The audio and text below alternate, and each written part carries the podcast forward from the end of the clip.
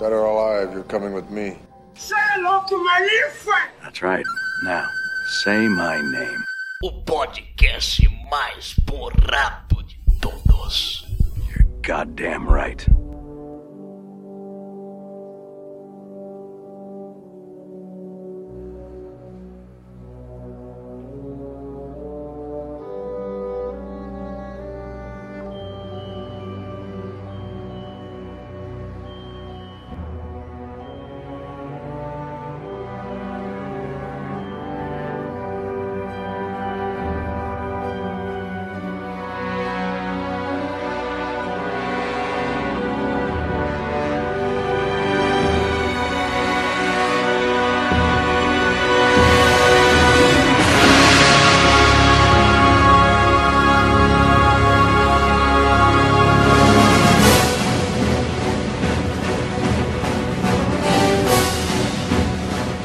Eu sou Daniel e basta apenas um dia ruim.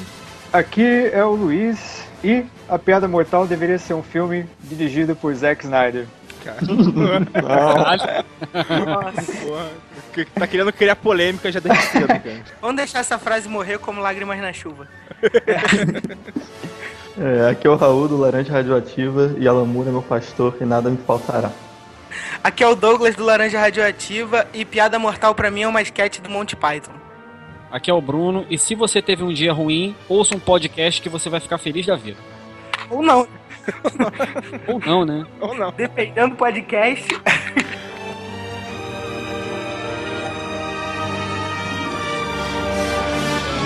Muito bem, meus amigos, sejam bem-vindos a mais um Tarja Cast, o podcast do site tarjanerd.com.br. E hoje aqui falaremos sobre uma das maiores e melhores histórias de quadrinhos de super-heróis já feita, The Killing Joke, a piada mortal de Alan Moore, o quadrinho que redefiniu o conceito de herói e vilão de Batman. Será que basta apenas um dia ruim? Vamos aqui debater os conceitos e influências históricas, sociais e filosóficas desta grande obra dos anos 80.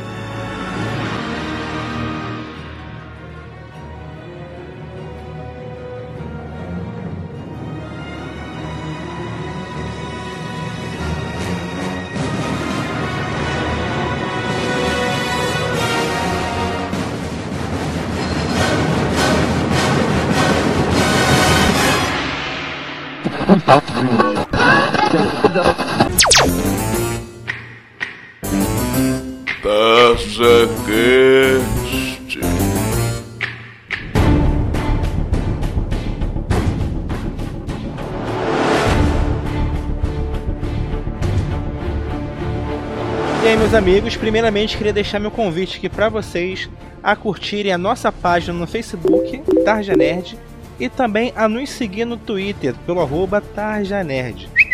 Também gostaria de fazer o convite para você que tem algum agregador de podcast no teu celular a assinar o nosso feed no iTunes, no Podcast Addict, no Pocket Cast, nesses agregadores todos aí que você pode ter no seu celular. É só ir lá pesquisar por Tarja Cast ou Tarja Nerd, nos achar e assinar o nosso canal.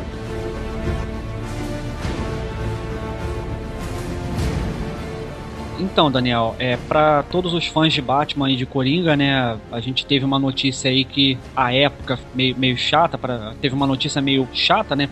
O Mark Hamill iria se aposentar da dublagem do Coringa. E aí passaria o bastão pro Troy Baker, né? Que está fazendo também ótimos trabalhos. Ao que me consta, né, o Mark Hamill declarou que é, a última participação dele como Coringa seria nos jogos da série Arkham, exceto se houvesse convite, interesse para poder fazer um- uma edição animada do Piada Mortal. E foi justamente o que aconteceu, né? Os fãs clamaram aí por uma, por uma iniciativa da DC Comics e vão colocar de novo, né, juntos, a dupla dinâmica, que não é Batman e Robin, a dupla dinâmica de, de, de dubladores, né, Kevin Conroy como Batman, o eterno Batman, e o Mark Hamill interpretando a voz do Coringa novamente no, no filme animado do Piada Mortal, que vai sair agora final de julho, não é, Daniel? Sim, é uma previsão para estrear justamente na Comic Con de San Diego, lá entre os dias 21 e 24 de julho. E devem chegar nas lojas assim mundiais pra gente poder comprar por volta aí do dia 2 de agosto, mais ou menos. Ou seja, então teremos aí dia 2 de agosto a estreia do filme A Piada Mortal. E nada melhor antes de ver o filme de, de ficar sabendo de todas essas discussões filosóficas e sociais que a história impõe aqui pelo Tarja Cast, né? É isso aí. Muito bem, meus queridos, estamos aqui com o nosso ilustríssimo convidado, o Luiz Nazi, do Paleocast. Opa, estou aqui, né? Deixar bem claro que o nazi não tem nada a ver com nazista, né? Muito, muito, muito pelo contrário, né? Longe disso, né? Luiz Nazi, N-A-S-E, olha que beleza. Estou honrado aqui em participar aí do, do TajaCast. Luiz, do que, que se trata o Paleocast? Explica pra gente. O Paleocast é um podcast que está começando aí de história e a gente procura, a gente tenta, né? Nem sempre a gente consegue, mas na maior parte das vezes a gente tenta falar de história. Ultimamente a história está sendo tão judiada, né? Então a gente fez um podcast aí para tentar levar um pouco a história para as pessoas, né? Conscientizar. Ou não, né? Vai saber. Como é que faz para achar o, o site? Opa, para achar você vai lá na barrinha do Google, digite lá Paleonerd, né? Você vai sair no nosso site, no nosso blog, né? Tá lá paleonerd.com.br você pode procurar também por Paleocast e tem também a fanpage lá no Facebook para ficar por dentro aí dos acontecimentos da história. Olha que bonito. Pô, show de bola, cara. Estamos precisando disso sim.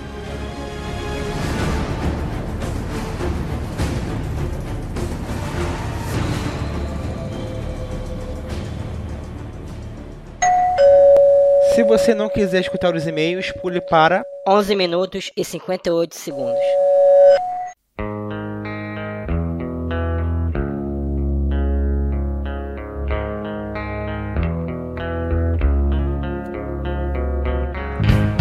Muito bem, Bruno, vamos para mais uma leitura de e-mails, comentários e críticas aqui do Tarja Cash, número 20, X-Men Apocalipse, enfim, respeito. É isso aí, vamos lá. Então, mas antes da gente entrar realmente no e-mail, tem mais um anúncio aqui para fazer do Comadre Cash. Muito bem. Sim, que é aquele grande crossover aí da podosfera Roots, né, da galera... Conclave da podosfera, alguma coisa assim. o conclave lá da podosfera. Temos aí uma, uma estreia chegando aí, né, cara? Explica melhor essa história. Sim, cara, semana que vem, né, nessa próxima semana, fiquem ligados aí na página do Facebook do Comadre Cash e também aqui na página do Tarja Nerd, né, para não perderem a estreia do primeiro episódio do Comadre Cash, que tá bom demais, cara. Se você gosta de histórias de terror, você vai gostar do que você vai ouvir. Spoiler.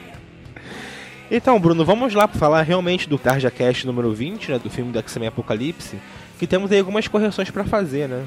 Pois é, tivemos lá fora no Tarja Cast com relação ao X-Men Apocalipse. Um, uma bola fora foi da minha parte, no caso. Durante o podcast, eu falei que a música que o, do Metallica que o Anjo estava ouvindo era Seek and Destroy, mas na verdade a música é The Four Horsemen, essa que você vai ouvir aí agora. Sim. E tudo a ver com, com a temática do filme, né, cara? Dos Quatro Cavaleiros do Apocalipse. Pois é.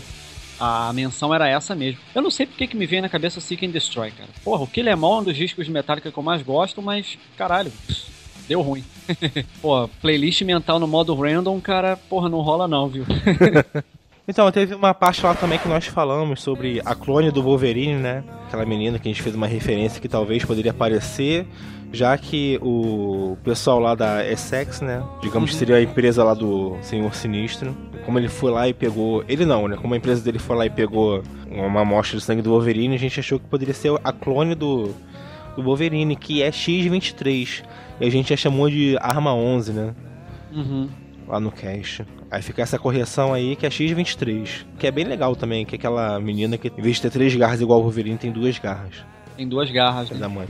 Por último, a gente teve uma última bola fora aí que foi com relação aos Power Rangers, que é a, a da menção aí que a gente fez, né? A, a gente fez menção à figura do Lord Zed, que era o Apocalipse estava muito parecido com um vilão do Power Rangers, né? A gente falou que era o Lord Zed, mas na verdade é o Ivan Uzi, que aí a gente acabou dando essa bola fora aí.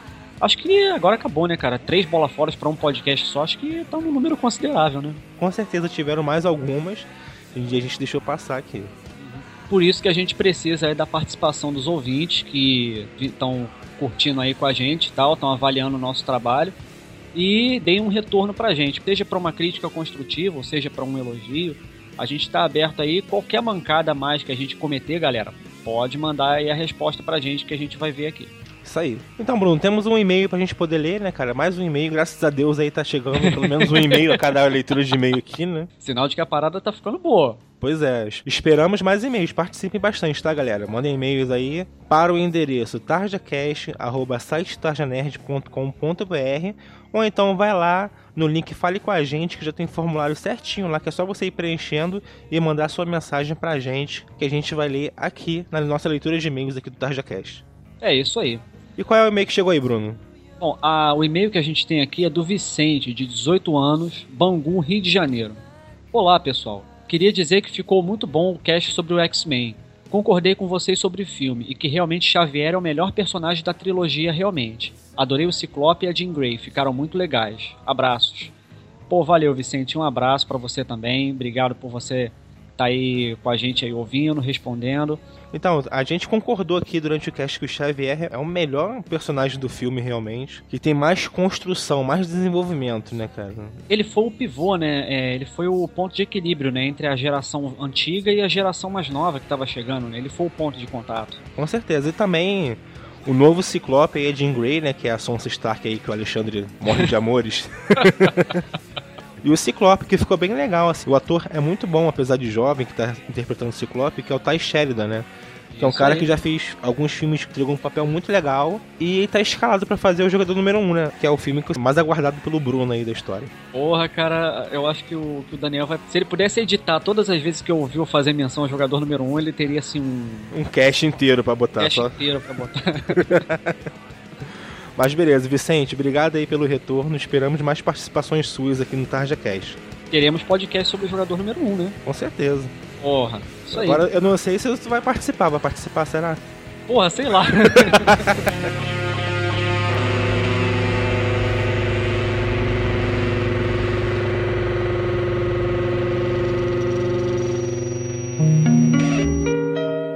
Este episódio contém spoilers. Spoilers. Spoilers. Spoilers. Use por sua própria conta e risco.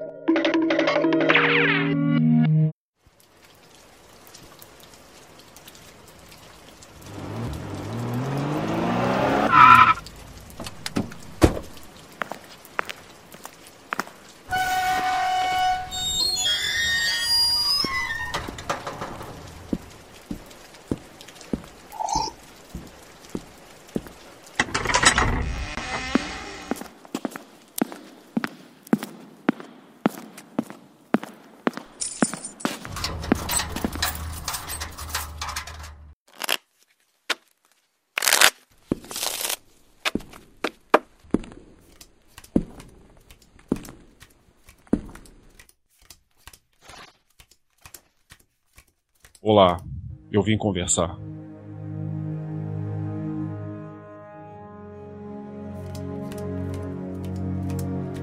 Estive pensando muito ultimamente sobre você e eu, sobre o que vai acontecer com a gente no fim. Vamos matar um ao outro, não? Talvez você me mate, talvez eu te mate, talvez mais cedo, talvez mais tarde. Eu só queria estar certo de ter realmente tentado mudar as coisas entre nós. Só uma vez. Você está ouvindo? É sobre vida e morte que estou falando. Talvez a minha morte, talvez a sua. Nunca entendi por que nosso relacionamento é tão mortal, mas eu não quero ter a sua morte nas minhas mãos.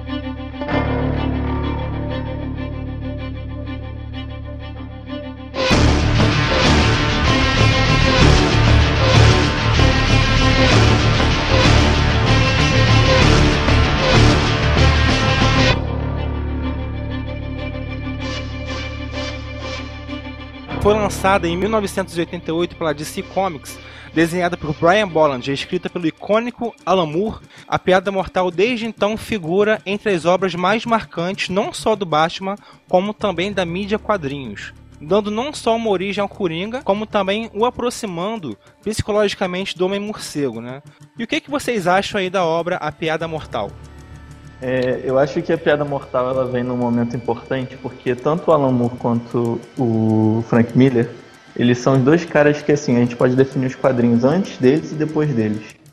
E o Alan Moore, ele vai ser no lado mais, digamos... Ele também tem um lado social muito grande, porque ele já tinha escrito V de Vingança e Watchmen. Então, assim, o cara já estava consolidado, ele já era um grande é, quadrinista quando ele escreveu A Piada Mortal. Só que eu acho que aqui ele ataca por um lado que o Frank Miller nunca fez. Eu acho que ele ainda é tipo o grande cara que faz isso, que é mergulhar no psicológico de personagens conhecidos. Então acho que nessa história ele vai fazer uma coisa que vai ser mega original, que hoje já é até meio batido, mas na época que ele fez era revolucionário, que era colocar o Batman como tão louco quanto o Coringa, né? Como uma outra faceta da mesma loucura que a, a loucura do Coringa. Tanto que na parte de trás da primeira edição do Piada Mortal tem uma carta de baralho, a mesma carta tem o Coringa e o Batman, como se eles representassem a mesma coisa. É igualando os dois, né? Os aproximando até psicologicamente, né? Que bastava um dia ruim para tu tomar um lado, né? Eu não sei se é o primeiro, mas é o mais importante quadrinho que questiona o Batman, assim. Ele realmente é um super-herói? Ele realmente está fazendo bem ali dentro daquele sistema que ele está inserido? Ou ele também causa um pouco do mal que ele está tentando combater? Acho que a Piada Mortal é, se não o primeiro, o mais emblemático a fazer essa discussão, né? A, a trazer esse tema com certeza. Então, o Alan Moore, ele, década de 80 ali, foi que os quadrinhos, né, eles deixaram de ser infantilizados e passaram a ter um teor de crítica muito maior, né, do que tinha antes. Que nem o Alan Moore, ele pegou lá vários heróis que a DC tinha adquirido lá de uma empresa lá, que eu não lembro o nome que tinha falido, e trouxe o Watchman, né, que, que são heróis que têm um pezinho no chão. Acho que a empresa é Charlton, né? Charlton. É, eu acho que é alguma coisa parecida, né, Charlton. O Alan Moore, ele tem esse mérito de pegar os heróis, assim, tirar né, do pedestal que os heróis até então eram idealizados, né? E coloca, assim, como se fosse mais próximo da realidade. Pô, isso eu acho muito foda, porque ele retrata o Batman, que nem foi falado aí, como um psicopata, né? Porque o Batman ele chega até a se questionar, pô, com o Coringa lá, ou você me mata ou uma hora eu vou acabar com tua vida. Então, o Alan Moore ele é muito foda. E o Watchman, né, só para voltar e falar um pouquinho de Watchman, o maior, não sei em relação à opinião de vocês, mas é o quadrinho mais foda que eu vi na minha vida, né? Eu acho que vai ser difícil ver um outro igual o Watchman. Uma história que saiu do Batman, que também foi configurei nas maiores histórias de todos os tempos, né? Tem gente que disputa entre o Watchman e o Cavaleiro das Trevas, mas eu prefiro o Watchman. Que o Frank Miller faz a mesma coisa, né? Ele pega o Batman, que nessa época todo mundo ainda tinha aquela lembrança de uma coisa mais próximo daquele seriado de televisão, né? Com Adam West, por sinal é fabuloso. Caraca. sério mesmo? É, é foda. Não, cara, esse seriado é Não, foda, é sério, cara. esse seriado é foda, cara. É foda, foda Então. o seriado, cara, é legal. O Douglas falou que justamente o Alan Moore, ele é o primeiro, um dos primeiros caras que questiona o Batman. O Frank Miller, apesar dele deixar o Batman mais adulto, ele não questiona o Batman em nenhum momento. Ele, tipo, é isso aí, Batman, high five, tem que estar tá fazendo tudo certinho mesmo. Ele em nenhum momento bota o Batman em dúvida, eu acho. Ele é muito Inclusive, mais eu, eu acho. Inclusive, eu acho que o, a piada mortal ela, ela tem influência direta no Cavaleiro das Trevas, né? Porque o Cavaleiro das Trevas, em momento nenhum, questiona o Batman. Inclusive, o Cavaleiro das Trevas vai dizendo, é, a, a história, né? Ela vai dizendo que Gotham fica uma merda justamente porque o Batman se ausentou. Que o Batman se aposenta, né? E quando ele volta, ele, ele volta pra botar as rédeas em, Go- em Gotham. Pra resolver o problema, né? Isso, então eu acho que, o, o- o- a minha opinião, né? O que o Alan Moore leu aquilo e falou, cara, não é bem assim, né? Acho que alguém tem que tem que botar um pé no chão aqui e perceber que o Batman não é um, um grande herói, né? Tem como questionar o Batman o tempo inteiro, né? Não sei, cara, é porque eu acho que ele fez isso, assim, já baseado no que ele tinha feito em um ótimo em vez de vingança, né? Tipo assim, não, talvez não tenha. Cavaleiro das Trevas não tenha feito uma, uma influência nisso, mas eu acho que é muito mais do próprio Alan Moore, né? Isso é do Alan Moore, mas ele tem inserido essas- esses questionamentos dele no Batman e não em outro super-herói. Eu acho que é porque era um, era um momento onde o Batman, né? Ele vinha daquelas grandes, grandes sagas de como ele é- como vigilante, né? Como vigilantão, né?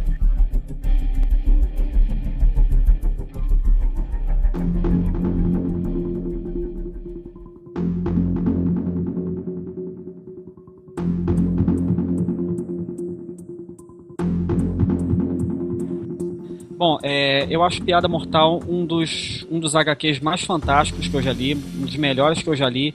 É um super-herói que eu acho que desde, é, desde que ele foi criado tinha uma proximidade maior. Por quê? Porque ele é um, um humano comum. Ele não tem superpoderes, ele não tem hipercapacidades e tudo. Ele foi aprendendo aos poucos a partir da experiência traumática que ele teve. Então eu acho que essa, essa trajetória aproxima muito o Batman do público, aproxima muito o Batman do homem comum.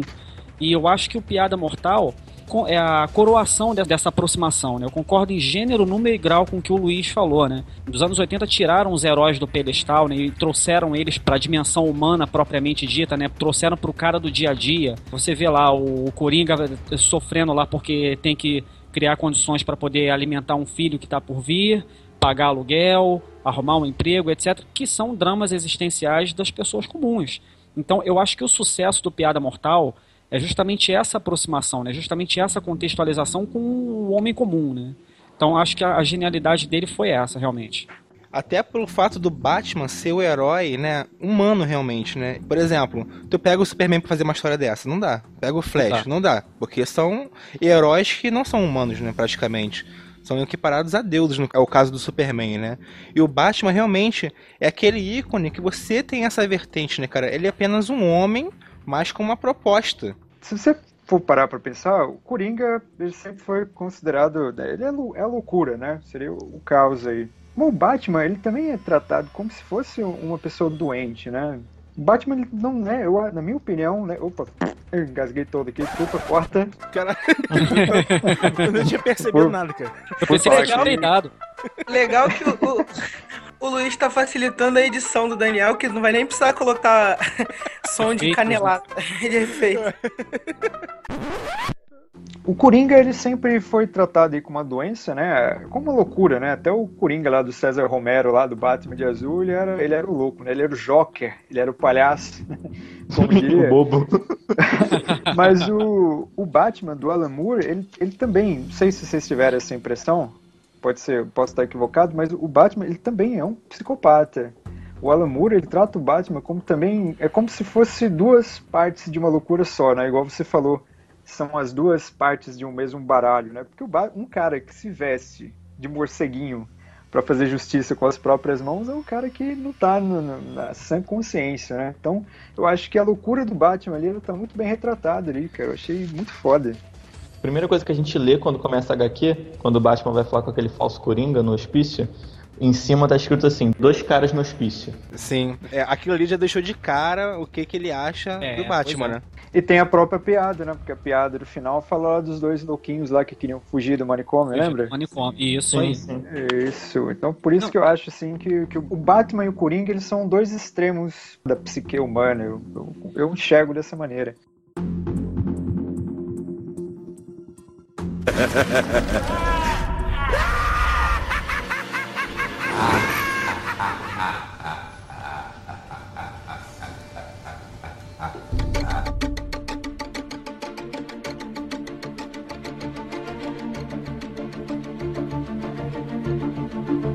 Mas antes aqui de na, na obra em si, até para compreender melhor também a importância dela, né? Temos que lembrar e entender qual foi o contexto da época em que a história se passava. Pois se perguntarmos quais são as melhores histórias de quadrinhos até os dias de hoje, muitas pessoas responderão que Watchmen, Cavaleiro das Trevas, o Demolidor, do Frank Miller naquela época também. Até o Monstro do Pântano também do Alan Moore, das melhores HQs até os dias de hoje. E o que, que tem em comum em todas elas, né, cara? Todas foram feitas nos anos 80. A década de 80 foi onde definiu realmente o que são as histórias em quadrinhos para toda uma geração. Para respondermos esse tópico, por favor, volte no TarjaCast 18 intitulado Tarja Cast, anos 80. o próprio Alan Moore, né, cara, até para poder contemplar essa, digamos, contextualização dos anos 80, ele sempre teve uma crítica social e política também nas suas obras. Já ainda quando ele estava lá na, na Inglaterra ainda, ele fez o V de Vingança, né? Sim. foi de 82. É um conto que fala sobre a luta pela dignidade, liberdade, né, numa Inglaterra dominada pelo fascismo e também o Marvel, Man, né, que é conhecido nos Estados Unidos como Miracle, é, caraca, Miracle Man. Miracle Man. Miracle Man. Não confundir com o Miracle Man da DC. Até no próprio Cavaleiro das Trevas, né, que também é um reflexo dos conturbados dos anos 80, né, que mostra também o medo da catástrofe nuclear, a desobediência civil também que estava começando a aparecer, né, em certas partes do planeta. Até a política do grande xerife do Ronald Reagan, né, cara, que é também é bem retratado no quadrinho também, né. E o Miller também, nessa época, contextualizado toda aquela ebulição que se passava na década, soube sintetizar também tudo isso em uma história que é uma crítica realmente à repressão, né? Seja ela vindo do governo ou de outros lugares, né? Tu vê que toda essa contextualização histórica da época ali estava ali inserida nos quadrinhos que justamente os quadrinhos são conhecidos por isso, né, cara? De sempre contar um pouco da época a que ele faz parte, né? É, na década de 80 também a gente não pode esquecer que o mundo tava, tava uma bosta, né, cara? A gente tava vivendo ali, a gente não, né? Pequeno ainda, né? Nem, nem me reconhecia como ser humano. Ainda. Pirralhinho ainda. Mas o, o mundo ele tava vivendo ali a Guerra Fria, né, cara? Você, nos Estados Unidos você tinha uma caça aos comunistas, né? Que era uma coisa muito forte. No Brasil também, né? Você tinha perseguição a comunistas. Aliás, até hoje no Brasil você tem aí uma caça aos comunistas. A gente não tá tão longe assim esse que você tá falando do V de Vingança, ele tem lá uma, um quê do, daquele livro lá do George Orwell, lá que fala do. Né? 1984. É, 1984, é, que fala do Big Brother. Então, o Alan Moore ele consegue contextualizar politicamente de uma maneira muito, sei lá, eu acho genial, né? Sim, total, cara. Você quer saber sobre Bakunin, mas você não quer ler um livro do Bakunin? Veja V de Vingança. Com certeza. Boa. Porque tudo que o Bakunin pensa, é, é porque o V tá botando em prática tudo aquilo que o Bakunin achava que, que, que o anarquismo tinha que fazer, né? Que... É, Bakunin, no caso, só uma, uma, explicação geral aí, foi um pensador anarquista, né? As pessoas costumam pensar que anarquismo é a baderna total, é a falta de ordem total, é o é caos institu institucionalizado. Só que o anarquismo, enquanto doutrina filosófica, é bem diferente disso, né? O que, que o, o anarquista mais combate? A instituição da propriedade privada. Para ele, pro anarquista, é, o, a, o, papel do, do, Estado e das instituições sociais é proteger e, ver, e zelar pela propriedade privada. Então isso cria um problema, né? Cria aqueles que detêm a propriedade privada ou os meios de produção e aqueles que não têm. A solução para um anarquista é acaba com as instituições sociais, todas elas. Acaba com o Estado, acaba com a escola, acaba com a família, acaba com todas as instituições sociais. Para quê? Para diluir todas, todos os segmentos que têm por objetivo proteger a propriedade privada. É, tá, então tá, acaba com a propriedade privada e vira o caos total? Não, não é bem assim. Que a ideia deles é o seguinte: acabando com a propriedade privada, cada um vai ter a consciência da sua própria necessidade. Então, cada, então se todo mundo tiver condições de ter acesso às coisas, de ter, de prover a sua própria existência, não vai haver é, violações. Por exemplo, não vai, ninguém vai querer invadir a casa de ninguém, ninguém vai, ninguém vai querer dar porrada em alguém porque ele tem o iPhone e você não tem.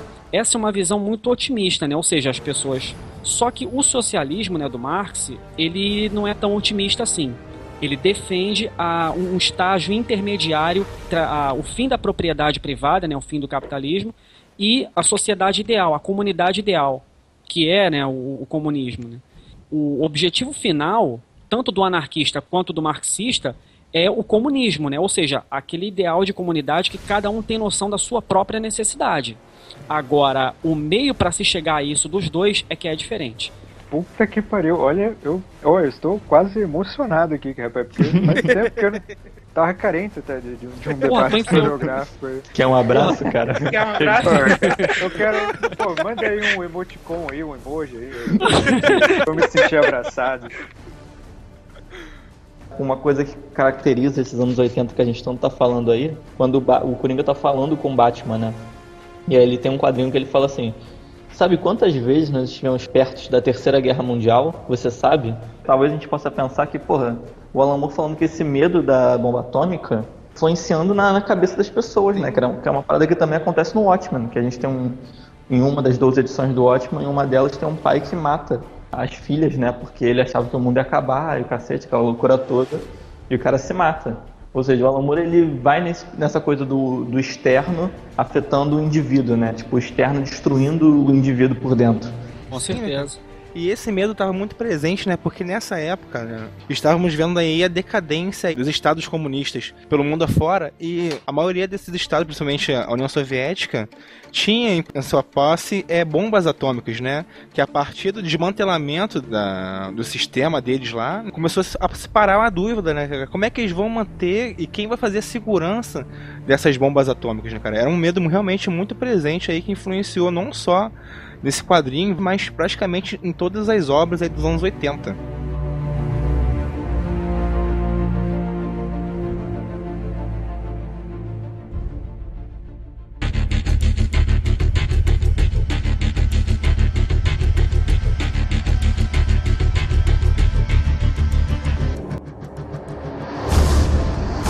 Então, falar aí do, do Alan Moore. O Alan Moore, ele, ele estudava no colégio, era drogado, né? Vendia LSD. Não, na verdade ele, ele era um escritor, né? Um escritor britânico. Né? Ele já, já via se destacando por algumas obras lá, até pelo Capitão Britânia aí, né? Em homenagem ao... Mas o, o Alan Moore, ele se destacou, né? Quando ele começou a trabalhar ali na, numa vertente da DC, né? E acho, não sei se foi o primeiro, né? Posso estar falando uma besteira, mas o Monstro do Pântano, né? Que ele, ele reinventou ali o Monstro do Pântano. Aí depois ele veio trabalhando lá com. Ele fez da V de Vingança, né? Na verdade é uma crítica a um sistema totalitarista, né? Porque o cenário do V de Vingança é um mundo extremamente fascista, né? Mas é também um pouco uma crítica ao, ao, aos governos britânicos da época também. Eu Sim, um porque na, na década de 80 ali, você tinha a agenda liberal ali, né? Da, é. da Margaret Thatcher, né? ali. Margaret É. Thatcher. Ele, ele dá Então- uma espetada ali também. Dá, você tem um liberalismo ali, o neoliberalismo ali comendo solto ali, né, nessa época aí. É, e o V de Vingança também, né, aquela ideia da máscara, né, pra mostrar que a, revolução não tem, né, uma face. Aí, que mais? Ah, a gente não pode esquecer também do Constantine, né, ele introduziu o Constantine nas historinhas ali do Monstro do Pântano. Que aliás, Constantine que é um herói, muito, um herói, né, a gente não pode nem chamar de herói, né. Mas é um personagem aí muito foda, né, da, da linha aí mais adulta. Aí, em 85, ele fez o Watchman, né? Que, no meu humilde opinião de bosta, é, foi o maior quadrinho aí de todos os tempos, né? Não dá nem pra falar muito de Watchman, que ia tomar um tempão aqui. E ele reinventou, né, o Batman aí na Piada Mortal aí, em 1988. E ele reinventou também a figura do Coringa, né? Coringa deixou de, de ser um, um palhaço, deixou de ser o Joker. O bobo. Acabou se tornando, é o bobo, acabou se tornando aí um. Deixou de ser o César Romero, né? Que tinha ali na, na década de 70 e passou a ser um Coringa bem psicopata. É, eu acho que a gente também não pode esquecer que o Alan Moore, antes de fazer Piada Mortal, se eu não me engano, não é antes. Ele, de certa forma, também re- ressignificou o super-homem, né, cara? Com duas histórias fantásticas, que é o que aconteceu com o Homem de Aço e para o Homem que Tem Tudo. Que também já mostrava esse conceito dele de pegar um herói, pegar tudo que já tinha sido feito dele de clássico e dar um novo sentido, dar uma profundidade do cacete.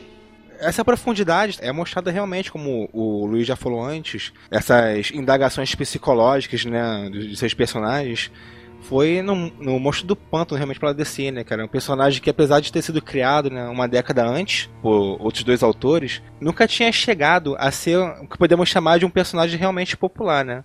Mas quando o Moore pegou e assumiu, ele simplesmente virou o personagem de cabeça para baixo, né? De repente o monstro do pântano não era nem mais um homem que virou uma planta, e sim uma planta que pensava que tinha se tornado um homem, né? É quase É. o conto do sábio chinês, ó. Total Kafka aí, né? A É. metamorfose, né? Metamorfose. Sim, com esse sucesso realmente do Monstro do Pântano, que foi a estreia dele na DC, né? Ganhou tarimbo para conseguir fazer coisas mais independentes, pegando heróis mais famosos. Mas antes disso, ele pegou o Watchman, né? Que era uma linha de heróis mais ou menos de segundo escalão ali, né? Que a DC tinha e deu na mão dele. Ele acabou criando um Watchman que se tornou, né? O ícone dos quadrinhos. corre na boca pequena no- nos corredores que o Watchman era pra ser com o herói da DC, era pra ser com o Besouro Azul, com o Gladiador Dourado, uma galera assim, os heróis B da, da DC, que se você é um leitor aí de quadrinhos, você vai reconhecer uma dessas galeras aí. Só que o que acontece é, quando a história chegou com os personagens originais da DC, que era naquela época de ressignificação pós-crise das Infinitas Terras, eh, chegou na mão do editor da DC, ele falou, caralho, você tá maluco? E aí ele reinventou os personagens. O que foi a melhor teve- ideia, né? Impediu de fazer esses personagens mais famosos justamente pelo teor das histórias. Né? Deturpava completamente né, a, a, questão do herói. Mas é engraçado que depois essa questão tipo estupro, que foi que barrou a história, né, de ser com personagens clássicos, é, acabou aparecendo depois, né, no Crise de Identidade, depois que o Alan Moore provou que quase nenhum super-herói podiam falar dessas coisas, esses temas foram aparecendo. Sim. Até demais, né, diga-se de passagem. Nem todo mundo tem o talento do, do cara para fazer coisas sérias, né, cara? Zack Snyder não tem, né? Não, não, o Snyder é um merda. Esse cara. Olha, Depois do Guerra Civil, eu assino embaixo com o Raul. O Snyder é um merda. Pô, cara, eu ia falar que, eu ia falar que ele fez uma adaptação boa do, do Watchmen, mas então vou ficar quieto aqui. Não, do Watchmen ele fez. O Batman é que. O Watchmen foi bom, cara, eu gostei. O Batman é não, que. O, o problema é o super-homem. O problema é o super-homem do Snyder, cara. O caraca, ele. Ai, que ódio, cara. Puta que pariu. Eu fico até com gastrite pensar no super-homem do Snyder.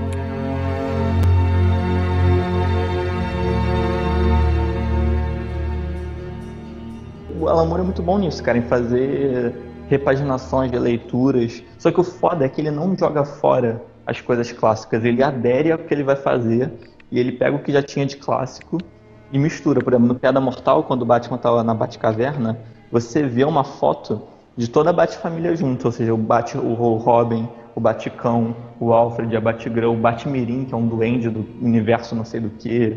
Ele pega todas essas coisas que eram tosquíssimas dos anos 60 e 70, mas ele não joga fora totalmente, né? Na caverna do Batman tem a moeda gigante, o dinossauro gigante, aquelas coisas bizarras, entendeu? É, ele é muito foda por isso, eu acho, porque ele não, ele não ignora a origem meio tosca que às vezes pode ter as coisas, entendeu?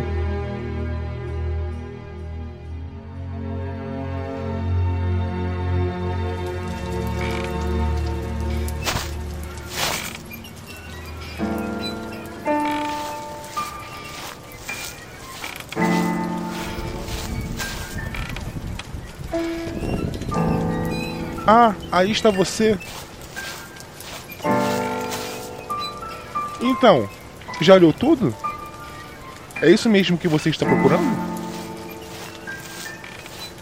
Ah, bem, ele é espalhafatoso, feio e os mendigos usam como privada. Os brinquedos estão imprestáveis e podem machucar ou matar qualquer criança fácil e fácil. Então você não gostou? Não gostei? Eu adorei.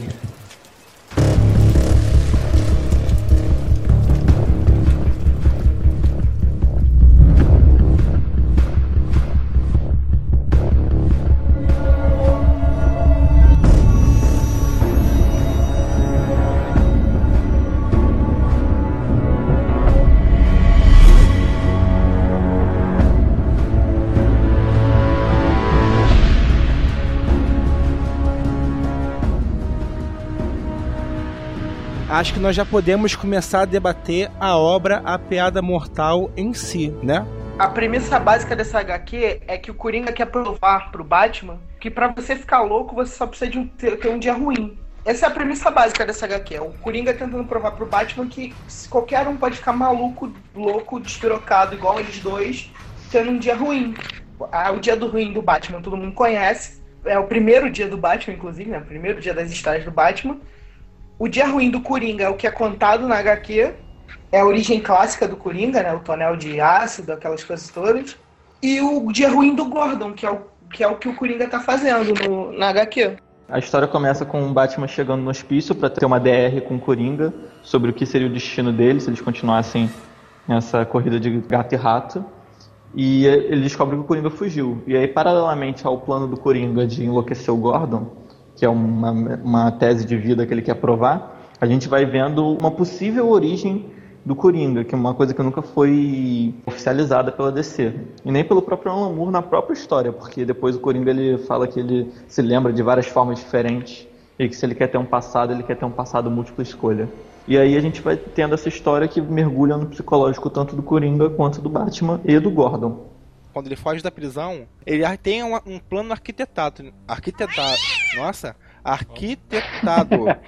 ele quer mostrar pro Batman aquilo que eu falei, a premissa básica da HQ, né? Ele quer mostrar pro Batman que, que para você ficar louco, tudo que você precisa é de um dia ruim.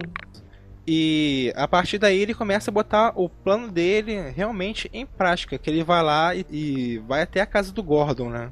Isso, ele é fantasiado de turista, né? Ele já abre a porta, já mete um tiro ali na, na Bárbara Gordon ali, ela acaba ficando paralítica. E ele sequestra o Gordon e bate várias fotos dela, né? Nudes, né? Da, Vários Bárbara nudes, Gordon. puxa. Vários nudes. E depois ele faz toda aquele, aquela, aquela parte do plano dele, né? Em que o Gordon é meio que torturado psicologicamente. Porque a ideia era quebrar, né? a- a- Sim, a ideia é quebrar o. isso quebrar o Gordon. No filme do Nolan, lá do Cavaleiro das Trevas, ele tentou quebrar. É, é mais ou menos a mesma ideia, né? Só que o Coringa tentou quebrar lá o Harvey Dent, né? Não, no caso, então, como é que o Coringa vai tentar quebrar o Gordon, né? Ele não vai tentar quebrar enfiando a porrada no Gordon, nem nada desse sentido. Ele vai quebrar onde o cara mais sente, né? Que é a, a noção dele de realidade. Que assim, o tipo de coisa que o cara faz, ou que- o, tipo de relação que o cara estabelece com as pessoas para atribuir sentido à, à, à existência dele. Então é nesse foco que o, que o Coringa vai, vai agir, né? Então ele vai interferir, vai atirar na pessoa que o Gordon mais ama, que é a Bárbara, e vai expor ele a um expor o Gordon a um trauma é, que o Coringa pretende irreversível. Aí coloca em xeque a noção de realidade do Gordon e aí ele tem realmente o dia ruim por excelência. Né? É o dia que faz com que você perceba que a realidade não tem qualquer sentido. Na verdade, eu acho que o Coringa ele é um escapista. Porque justamente quando ele tá colocando o Gordon pra dentro do trenzinho do inferno, é, ele fala assim: é, lembre-se, quando você estiver lá dentro, desesperado e não sei o que, a saída de emergência é loucura. Então eu acho que o Coringa ele tá, além de querendo provar que todo mundo pode ficar louco, ele fala que a, a loucura é necessária para você sobreviver. E também quando ele, depois que o Gordon ele sai da, do, do trenzinho do inferno, ele coloca ele numa jaula, ele meio que vai falando do Gordon, do Gordon como um como um cara de circo falaria de um, ah, uma aberração assim, tipo do século XIX, sabe? Quando pegava um cara que tinha uma deformidade e ficava Senhoras e senhores, apresento-lhes o homem comum, que ele fala, né? É. Foda. Então, aí ele vai falando que, tipo, o homem comum ele tá destinado a, a enlouquecer porque ele vive num mundo que isso é necessário, entendeu? Ele precisa enlouquecer. é, isso até a gente já comentou em momentos anteriores, todo o esforço do ser humano é no sentido de tentar construir um sentido para a própria realidade dele. Um sentido psicológico aí no caso. Né? É, então, todos os saberes que, que a humanidade desenvolveu, né, a ciência, a religião, a, filo- a própria filosofia, a arte também, todos esses saberes, todas essas atividades têm como objetivo final tentar explicar o funcionamento do mundo, tentar construir uma determinada significação para o mundo. Só que o Coringa e também o Batman é, percebem o seguinte: acaba que você adere àquelas, àquelas concepções, né, aquelas explicações de mundo, só que assim, é, bem ou mal, elas ainda assim são construções humanas. As construções de sentido de mundo não são dadas do mundo para você, é você que cria para você. Elas são passíveis de ser desconstruídas, né? E aí, como é que você desconstrói um sentido de realidade para uma pessoa? Na, na opinião do Coringa, fazendo ela ter um dia ruim, né? O que o Coringa está querendo provar é o seguinte: todos os esforços humanos para tentar construir um sentido para esse absurdo chamado realidade são falhos. E quando o cara não consegue é, atribuir sentido à própria realidade dele, fudeu. Ele enlouquece. Ele enlouquece. Ele enlouquece. E aí não tem sentido as instituições sociais, não tem sentido as os laços pessoais que, que as pessoas criam entre si, não tem sentido amizade, não tem sentido amor, não tem sentido porra nenhuma. Então todas essas, essas esses esforços de construção de sentido vão cair por terra.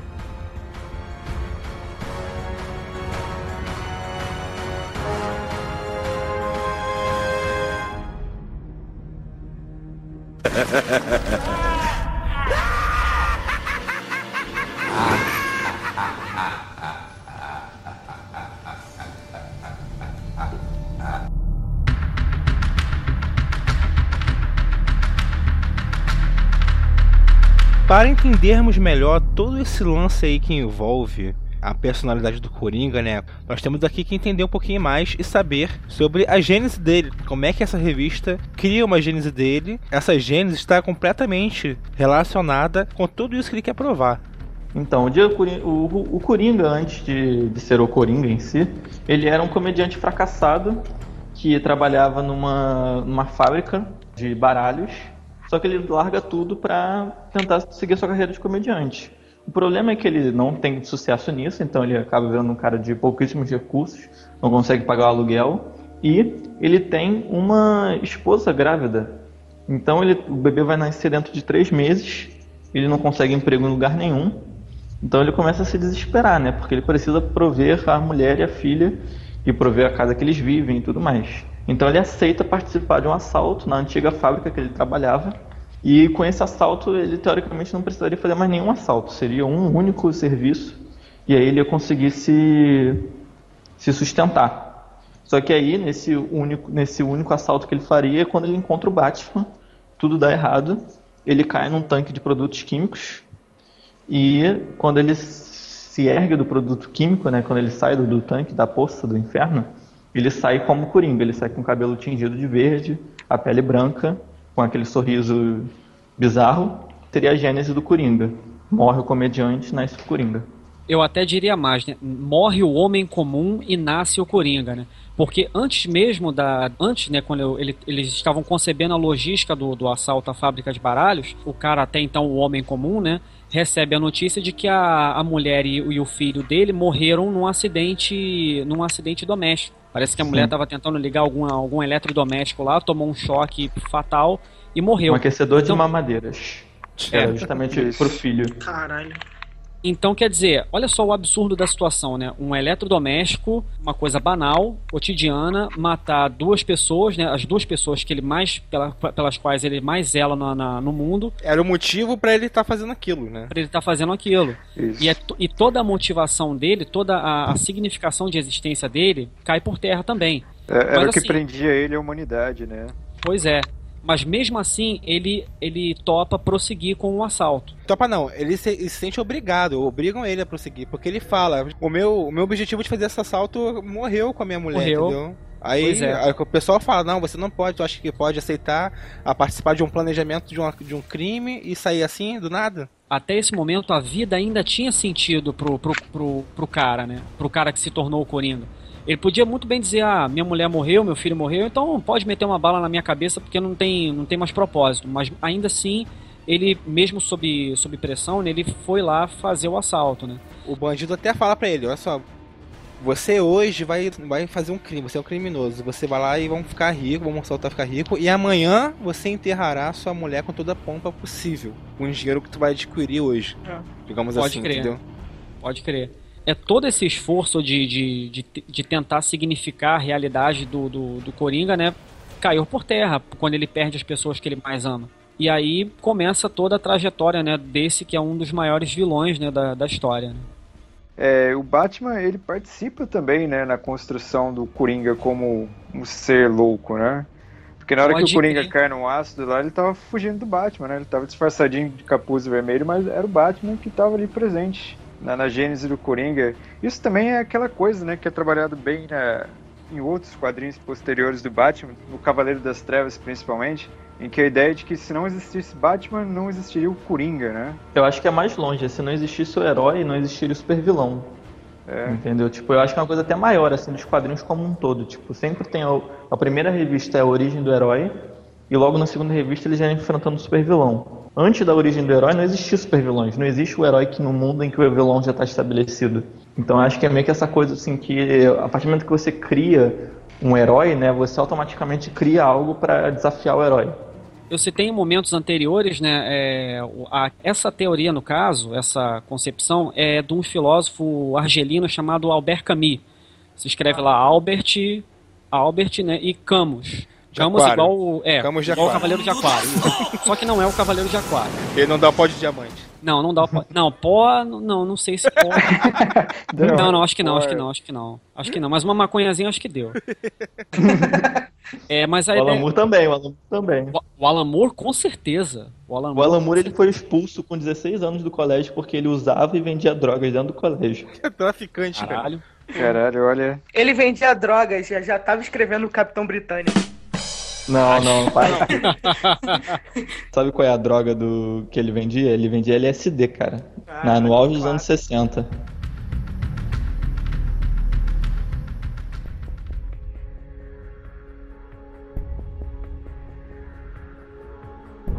Então, a ideia do. Tava falando do caminho lá. É, do, do Cavaleiro de Aquário, corrigindo. É, a ideia dele era a seguinte, né? Os esforços humanos são todos no sentido de tentar construir um sentido para a realidade. Né? Só que o problema acontece quando a pessoa não consegue atribuir sentido à, à realidade dele. Eu, eu citei como exemplo aqui o trabalho, né? O que, que acontece no, no trabalho? O cara acorda de manhã, caga, mija, toma banho, toma café, se arruma às pressas, pega um trânsito do caralho para chegar a um lugar onde o que, que ele faz essencialmente? Basicamente, o que o cara faz no trabalho é produzir lucro para um monte de pessoas que ele nunca vai ver na vida. Ele ganha uma micharia que permite que só é o suficiente para ele comer, se sustentar, para no Às dia seguinte ele tá. Isso quando acontece isso. E aí ele se fode todo para poder produzir lucro para pessoas que estão cagando e andando para ele, para ganhar uma micharia e no dia seguinte fazer as mesmas coisas eh, da mesma forma, sempre da mesma maneira. Então o, o, o cara vai ficar fazendo essa rotina progressivamente e vai, até que vai ter uma hora, né? Eu espero que tenha, uma hora que o cara vai pensar, porra, eu tô me fudendo aqui pra alimentar lucro de uma porrada de gente que tá cagando e andando pra mim, então cadê a nobreza que as pessoas dizem que o trabalho proporciona? Por que, que eu tenho que aguentar tudo isso? Por que, que eu fui condenado a aguentar tudo isso? Então é nesse momento que o cara duvida, o cara começa a, a sentir dificuldade em atribuir sentido a, a essa dimensão da existência dele, que é o trabalho. É exatamente nesse momento que o cara é, vê uma incompatibilidade ali entre a dimensão existencial dele e o, a atividade que ele está fazendo, que ele vai ter a- o sentimento do absurdo. O absurdo, basicamente, é o cara não conseguir atribuir sentido à realidade. É o, o, o Camus vai chamar né, o divórcio entre o homem e a sua realidade. No mito de Sísifo, ele vai começar a fazer, ele vai começar a, a elencar possibilidades de o cara experimentar esse divórcio com a realidade, né? Possibilidades de o cara experimentar o absurdo. Então, Sísifo é, é o que, que fica carregando uma pedra gigante pro resto da eternidade, né? Isso. Isso, isso, exatamente. Aí ele, ele usa para ilustrar né, o mito de Sísifo. O Sísifo foi condenado a, a empurrar uma pedra até o alto de uma montanha. Sendo que, inevitavelmente, toda vez que estava chegando perto, a pedra rolava né, de lado alto. E aí, essa é a condenação do Sísifo. É ser condenado a fazer eternamente um trabalho inútil. E aí, qual é a, a- a contextualização desse mito com a, com a realidade da gente? A gente está condenado a um trabalho inútil que é tentar atribuir sentido à realidade da gente. Aí é que, que é uma merda, né? Acredite se quiser. Apesar desse aspecto sombrio, né, do, da noção de absurdo do Camus, o cara é, é um- é- é extremamente otimista em relação à vida. Ele, ele, é, ele é um, ele é um, assim, um entusiasta de que a vida é a coisa mais preciosa que o ser humano possui. Mas Sei. agora, posso ser, posso ser polêmico? Eu acho Opa, pode. que o Coringa, ele nada mais. Ele só achou outra, outra ressignificação para a realidade dele. Eu acho que ele não abandonou os, é, qualquer sentido de realidade. Eu acho que justamente tudo que ele faz, toda persona que ele cria, é, ele continua nessa busca de tentar achar um sentido para a realidade, só que de outra forma. Até dizer que uma coisa não tem sentido já é atribu- uma atribuição de sentido. Sim, é. É um paradoxo. Então, pro, é, então, pro Coringa, é, eu, vou, provar pra todo mundo que a realidade não tem o menor, a menor possibilidade de sentido. Porra, dizer isso já é uma atribuição de sentido. Fica aí uma, uma, uma interrogação, né? O, se o Coringa realmente reinventou um jeito de, de ressignificação da realidade pra ele, ou como é, que, como é que ele entende isso, afinal de contas, né? O Coringa eu não sei, mas o Batman fez isso. Com sim, certeza. sim, totalmente. O totalmente. Batman, com certeza. Todos os significados de realidade pra ele, ele perdeu e ele reinventa, ele ressignifica a realidade dele completamente. Esse é o plot do Batman, inclusive.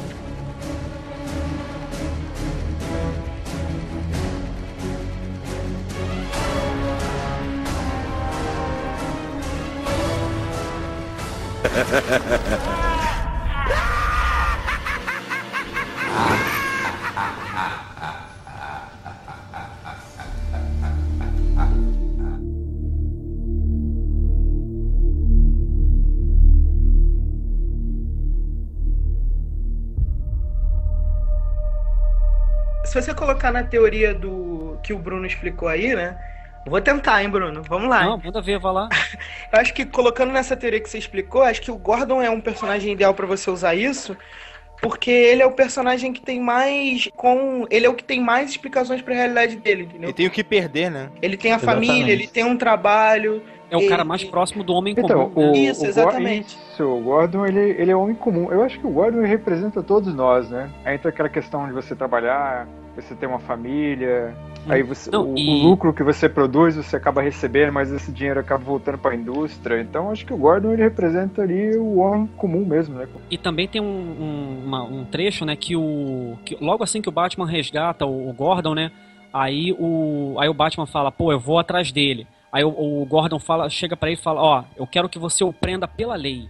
Então o, o, o Gordon tá instituindo o Batman como força de lei ali pra prender o Coringa, né?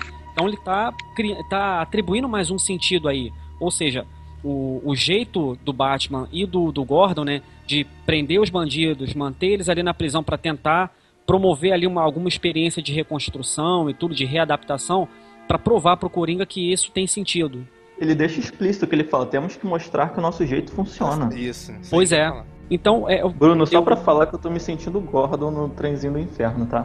Eu tô amarrado caralho, com as bom, né? crianças anões me espetando. Só as crianças anões. Onde o Coringa arrumou aquilo, né? É bizarro, né? Porra, Aquilo me bizarro. incomodou muito, cara.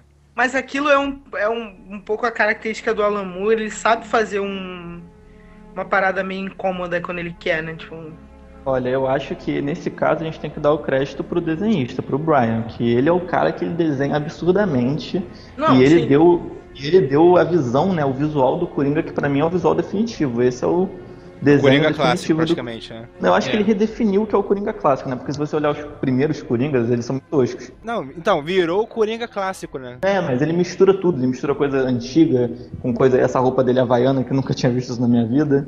é muito bom, E- né? É, e fica genial, entendeu? Ele, porra, foda pra caralho. E uma coisa que eu achei interessante também é o sorriso absurdo dele, né, cara? Um sorriso gigante, sinistro, é, pra, pra ficar bem evidente mesmo, olha. é, esse cara se regozija quando vê alguém sofrendo, quando, quando é responsável pelo sofrimento de alguém, né? É um, é, um, é, um, é um contentamento tão grande que chega a, a deformar ele, né? Num sorriso absurdamente grande. Isso é sinistro mesmo. A HQ deixa isso meio ambíguo. Eu não sei exatamente qual- o que que deixa o Coringa feliz, ou, feliz, vamos dizer assim. Ou se ele realmente tá feliz, ou se aquele sorriso é. é- Aquele sorriso pra mim sempre foi uma incógnita, assim. Tipo, se aquele sorriso ele só reproduz aquilo pra deixar a pessoa assustada realmente. Ou se ele realmente tá, tá feliz com aquela situação. Ou é só um aspecto de loucura também. É, né? ou só um aspecto de loucura. ou Ele simplesmente tem aquela feição porque ele, a cara dele esticou, sei lá. Isso sempre foi uma incógnita pra mim, assim. Eu sempre achei isso Olha, muito foda. Eu acho que uma resposta que pode ter pra isso é que quando o Coringa, se você prestar atenção, quando ele tá andando dentro do, da casa de espelhos, falando com o Batman por um microfone, né? Teoricamente o Batman não está vendo ele, ele tá falando sozinho, né, no monólogo, ele não sorri sempre. Quando ele não está sendo visto, quando ele não está sendo observado, e, todo, e quando ele está sozinho com o Batman, ele não necessariamente sorri. São os únicos momentos da HQ em que ele não sorri, que ele faz outras expressões, tipo expressão de medo. Tem uma aqui que até chega a ser uma expressão de leve tristeza. Então eu acho que eu interpreto como uma máscara pro, pros outros, entendeu? Mas ele é- só é verdadeiro quando ele tá com o Batman, porque ele ele enxerga o Batman como igual. É, Eu acho que é mais esse movimento, entendeu? E tanto que a forma como ele se veste, o jeito teatral que ele se, se porta, entendeu? Toda a ideia dele pra ele derrotar o Batman, né, para ele provar para fazer o Gordon enlouquecer, tem toda uma série de simbolismos e de significados. Então eu acho que tem todo, eu acho que tem mais essa parada do, da vida de um jeito poético, assim, dar sentido à sua vida numa, numa grande epopeia, num grande teatro. Eu enxergo mais dessa forma. E eu acho que fica até mais maneiro, porque o quadrinho ele tem muito dessa coisa do simbolismo, do embate de duas ideias, aquela coisa bem dicotômica, só que de uma forma mais profunda, né? Não aquele dicotomismo bobo. Pois é, mas é, é isso mesmo, né? Ele cria uma estética, né? Ele cria um, um- um modo de ser, né? Um Batman ethos. também, né? Aliás, o Batman também cria uma estética, né? Também. Os dois criam. Pois é. É, então a piada mortal é um embate dessas duas estéticas. Não, acho que é um pouco mais do que estética, né? Porque a estética ela tá só com, ela é um verniz para um sentido de vida. Acho que são dois embates de um sentido de vida. Só que o problema é que o, o sentido de vida do, do Coringa é tirar o sentido de vida do Batman. De todo mundo, no caso, não só do Batman. É, mas, mas ele tem um carinho especial pelo Batman, né? Obviamente. Claro. É, o Batman é quem ele quer provar, assim, realmente, né? Tipo, Porque o Batman, ele tem que ter tanta certeza do sentido de vida dele pra fazer o que faz. Então ele é o alvo principal do Coringa porque ele é o cara que tem mais certeza do que ele faz. Aí só retomando aqui um bocado do Camille, é, é nesse momento que o cara se, é que o cara se divorcia, né, da, da, da significação. É, é, não, não da realidade, ele tá imerso Não, na Da realidade. significação da realidade. É. Então, quer dizer, pa- é, quando o cara tem essa- esse sentimento do absurdo, ele dá o reset na, na- em- assim, nas- em todas as possibilidades de significação da vida dele. O cara põe em dúvida todas as, as coisas associadas à existência dele. né? As memórias, as posturas, as, o que ele acha, as opiniões dele, a subjetividade dele. Enfim, pro Camus, o absurdo é um- um start para uma possibilidade de significação da existência.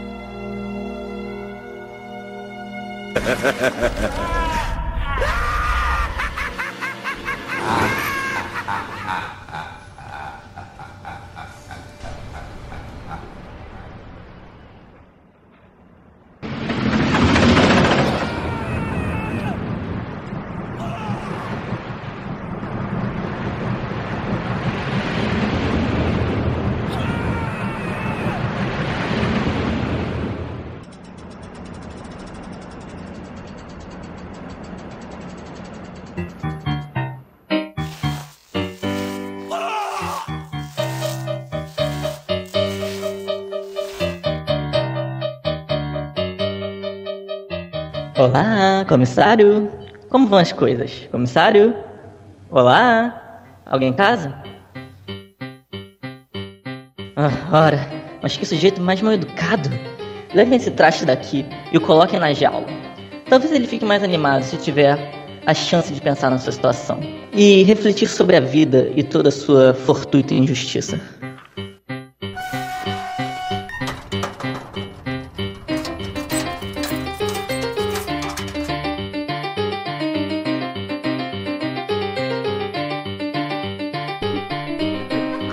Senhoras e senhores, vocês já o conhecem pela manchete dos jornais.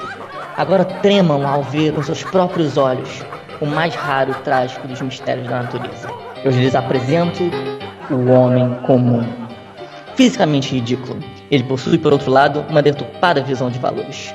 Observem o seu repugnante senso de humanidade, a disforme consciência social e seu asqueroso otimismo. É mesmo de dar náuseas, não é? O mais repulsivo de todas as suas frases e inúteis noções de ordem e sanidade. Se for submetido a muita pressão, ele quebra. Então, como ele faz para viver? Como esse pobre, patético espécime sobreviveu ao mundo cruel e irracional de hoje? A triste resposta é: bem, não muito bem. Frente ao inegável fato de que a existência humana é louca e casual e sem finalidade, um em cada oito deles fica piradinho. E quem pode culpá-los? No mundo psicótico como este, qualquer outra reação seria loucura.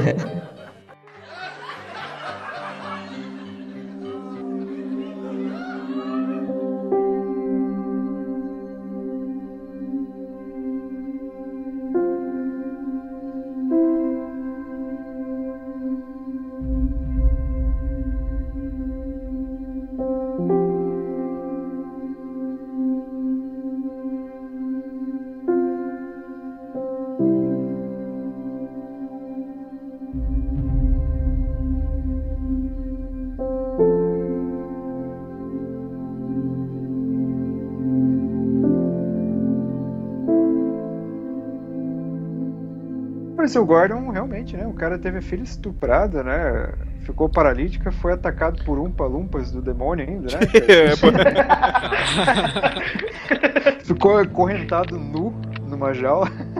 Olha, Sendo foi espetado por aquelas varetinhas estranhas. Aliás, essa questão do, essa questão do nu é justamente, eu acho que pode, a gente pode fazer um, um elo aí com o que o Bruno estava falando, porque quando você tá sem roupa, você tá desprovido de qualquer civilidade, né? De qualquer sentido É. que a civilização dá. Está natural. Cara, você tá tá escancarado ali, né, cara? Você tá sem nenhuma, né, sem nenhuma proteção. Não, e, e principalmente se a gente considerar o tipo de vestimenta do Gordon, né? O, o que que define ele como policial, né? O coldre com a arma, o distintivo, rosquinhas e tudo, etc. Mas aí, mas aí é isso, né? Você despia o cara, né? É uma, é uma ideia assim, olha, não tem sentido nenhum. É, mas Bruno, fala aí pra gente como é que o Coringa pretende quebrar o espírito do Gordon, né? Não, no caso, então, ele não vai tentar quebrar enfiando a porrada no Gordon, nem nada desse sentido. Ele vai quebrar onde o cara mais sente, né? Que é a, a noção dele de realidade. Que é a. a que é assim, o, o, o, tipo de coisa que o cara faz, ou o, o tipo de relação que o cara estabelece com as pessoas para atribuir sentido à, à, à existência dele. Então é nesse foco que o, que o Coringa vai, vai agir, né? Vai atirar na pessoa que o Gordon mais ama, que é a Bárbara, e vai expor o Gordon a um trauma que o Coringa pretende irreversível. Aí coloca em xeque a noção de realidade do Gordon e aí ele tem realmente o dia ruim por excelência. Né? É o dia que faz com que você perceba que a realidade não tem qualquer sentido. Sim. É tipo quando você tinha prova de matemática na segunda-feira no colégio. ah, pois é. E aí o Batman toma ciência do que estava acontecendo ali e corre atrás para tentar salvar o Gordon. Na verdade, se não fosse pelo convite do Coringa, né, cara, que ele mandou pro, pro Batman, o Batman não teria achado o Gordon. Pra tu ver como era uma, realmente uma coisa que o, o Coringa estava querendo provar para realmente pro Batman como um homem tendo um péssimo dia poderia se transformar e assumir a loucura para poder fugir dessa realidade, né? E aqui a coisa... gente tá falando pra caralho, mas é uma história curtíssima, né, cara? Não, é, tu mata em 15 minutos, ao menos. Faltou a gente falar da Bárbara Gordon, né? Foi. Fala aí quem, quem quiser. Raul. Caraca, tu cara... porra pro Raul. ah, o que acontece? Quando a Bárbara Gordon leva o tiro do Coringa, né? Ela fica é, paralítica do, da cintura para baixo, então ela começa a usar cadeira de rodas. E só que aí o que acontece é que a Bárbara Gordon ela vai entrando já no, no que a gente estava falando, ela vai ser ressignificada totalmente, ela vai ter uma ressignificação de vida. Porque ela não vai deixar de combater o crime porque ela está presa numa cadeira de rodas. Ela vai achar uma, uma, nova forma. E aí existe uma história que é muito bacana, que é Batgirl Ano 1, que conta, digamos assim, essa trajetória dela de se tornar Batgirl, ficar paralítica e virar oráculo.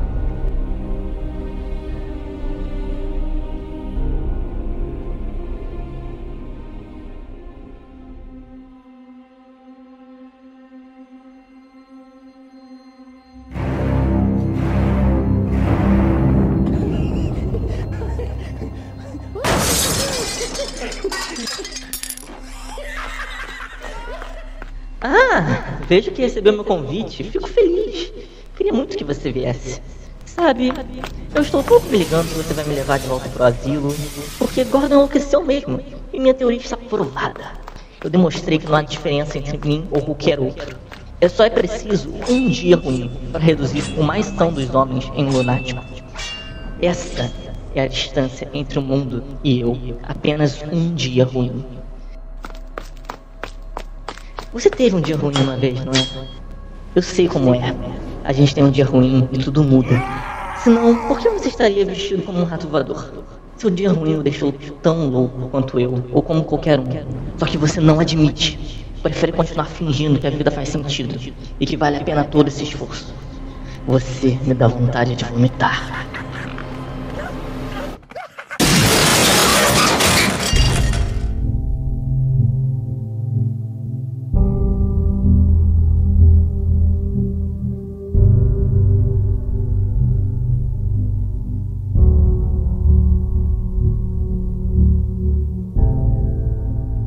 Depois que o Gordon fala para o Batman pegar o Coringa dentro dos limites da lei, o Coringa entra na casa dos espelhos, né? Que o Coringa já havia previamente montado. E na verdade toda essa sequência da casa dos espelhos não é assim, apesar do Batman passar por alguns desafios físicos, né? Tipo, tem um abre uma, um alçapão no chão para ele cair nos espetos e tudo mais. É basicamente para você ouvir o monólogo do Coringa e é o Coringa tentando convencer o Batman, entendeu? Do, da tese dele da, da loucura. E aí ele vai falando, ele fala assim uma porrada de coisa, um monólogo bem foda. E aí a gente tem até que tem um confronto final, em que o Batman encontra o Coringa dentro da Casa dos Espelhos. Eles têm a luta, digamos assim, uma, uma luta rápida, que obviamente o Coringa não consegue bater no Batman.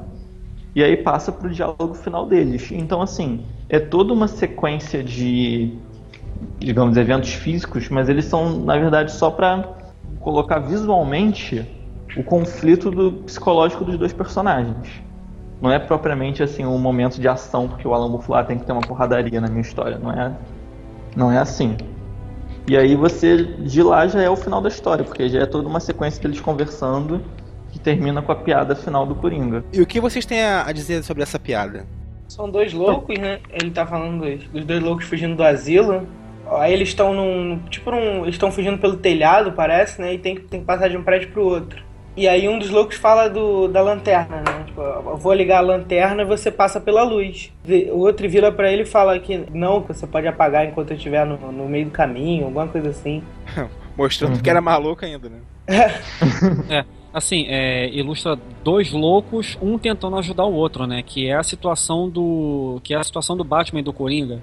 O Batman que passou por uma experiência hiper traumática, né? Que levou ele a, a digamos assim, a loucura estendendo a mão para tentar ajudar um outro cara que também passou por, pela experiência traumática da loucura, né? Aí, quer dizer, é, são dois caras que experimentaram a, a, loucura, né? Que exper, experimentaram a, a, contingência radical, né? A ausência de sentido da realidade, mas que tiveram reações radicalmente opostas. Então o Batman está tentando ali, olha, a gente está entrando numa rota de colisão. Eu estou tentando te ajudar a, eu, eu, posso ajudar você a, a te tentar te recuperar e tudo, só que aí o, o, o Batman é o cara, no caso, da, da piada, né? O Batman é o cara que conseguiu pular de um prédio para outro e que tá com o facho de luz aceso pro companheiro passar. E o Coringa, no caso, encarna o, o outro, o outro maluco, né? Que, assim, fica com medo de atravessar, com medo do cara desligar o facho de luz e ele cair no meio do prédio toda piada mortal é um, é um HQ né, sobre a, a, contingência, né, sobre a possibilidade de a realidade perder sentido. Mas é a piada que vai atribuir sentido à trama. Né? Uma ironia, né? Mas o, o que você falou é legal, que o Batman, ele, ele realmente ele tenta um diálogo com o Coringa desde o desde o, do começo da revista, né? Ele fala que uma hora um vai matar o outro, mas ele sempre busca a questão do diálogo eu vejo nessa piada, para mim, né, o Alan Moore desfazendo essa dicotomia do louco e do são. Essa ideia de que você tem as pessoas loucas e as pessoas sãs. Porque você vê ali um lampejo de sanidade numa pessoa louca, né? Ele fala, eu não vou passar por esse facho de luz. E se você apagar ele no meio do caminho? Ele toma uma atitude sã pela loucura, né? Aí eu vejo o Batman como o cara que tá pra atravessar o. O, o facho de luz, né? O facho de luz. Essa frase do louco, né? Eu não vou passar, vai que você apaga a luz. É o Batman tentando dialogar com o Coringa. Né? Porque é uma atitude sã, mas num, num contexto de loucura completo, né? Tipo, é uma atitude sã justificada por uma loucura, né? São dois loucos e o Batman fala, cara, a gente vai acabar se destruindo, a gente precisa dialogar, a gente precisa se entender. Enquanto eu coloquei o, o lado de fora, Isso. né? O lado de fora como sendo a sanidade, você colocou o lado de fora como sendo a loucura, né? Faz todo, faz todo sentido. Essa parte aí de que vocês falam que a vida, apesar de toda a, a filosofia aí de, de, de, humanidade, né? A humanidade tá indo pro saco, mas no final ainda tem essa ideia do, de que vale a pena viver. Isso foi no momento representado então naquele momento em que o Gordon ele prega pela Gordon, o Gordon. em que o Gordon, Gordon. Em que o Gordon ele preza pela, pela lei, né? Que ele fala, não, não vai, mas vá com o rigor da lei, né? É. Com certeza. Com certeza. Então, então a humanidade venceu ali no final. A humanidade prevaleceu no Gordon. Sim. É. Pois é. Também o, eu acho. simboliza, né? Simboliza essa. Ele teve o, o dia ruim e passou por aquilo e continuou com suas convicções, né, cara? Assim como o Batman, no caso. O Batman não sei, cara. O Batman ele o teve Batman que mudar a realidade dele, cara. Você for pensar dessa forma, aí o, o Coringa realmente fracassou. Mas se você parar pra pensar, a, a, realidade do Gordon depois daquilo é ressignificada. Então, eu acho que o Coringa, o Coringa ele não fracassou, é porque não mostra, né? O quadrinho acaba. Mas eu, eu aposto é. que, que na, antes, na hora que for de dormir, assim, o Gordon deve ter pensado, tipo, caralho, que merda. Que é, merda, né? Batman meteu um tiro naquele filho da puta, né? Ele diz que. Não sei. O Coringa introduziu ali uma, uma sementinha ali da dúvida ali, eu acho. Sim, mas pela própria atitude dele ali, de ele ter se mantido firme ali, mesmo depois de aquilo tudo ter acontecido, ali bem recente, né? Você geralmente entra em choque, ele ter tido aquela postura de, não, olha só, vamos lá, mostre para ele que o nosso jeito tá certo. Já mostra até que o Gordon tem uma, digamos que um, um teor de, um significado de realidade mais forte que é até do que o do próprio Batman, né? É. Sim. O Batman ele teve que alterar dele, né? Mas aí porque o Gordon tem mais pontos Preparos, de né? não, mais pontos de significação. Ele é mais próximo do, do, do homem comum do que o Batman. Então ele tem, ele tem a família que o Batman não tem.